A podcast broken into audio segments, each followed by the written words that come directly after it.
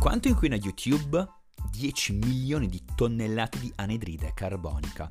Ecco quanto inquiniamo usando YouTube. I gas serra emessi dall'uso della piattaforma in un anno sono paragonabili a quelli della città di Glasgow e non può che peggiorare. Entro il 2022 lo streaming assorbirà l'82% delle nostre attività online. Che fare? Si chiede Gaia Berruto su Internazionale numero 1338 del 20 dicembre 2019. TED Conference, in collaborazione con YouTube, ha lanciato l'iniziativa Countdown, in cui chiede a chiunque idee per ridurre della metà le emissioni entro il 2030.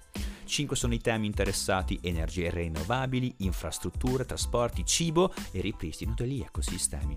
A ottobre, Bergen, in Norvegia, si discuterà dei progetti presentati. Per saperne di più, countdown.ted.com. Per tutto il resto, abbonatevi a Internazionale.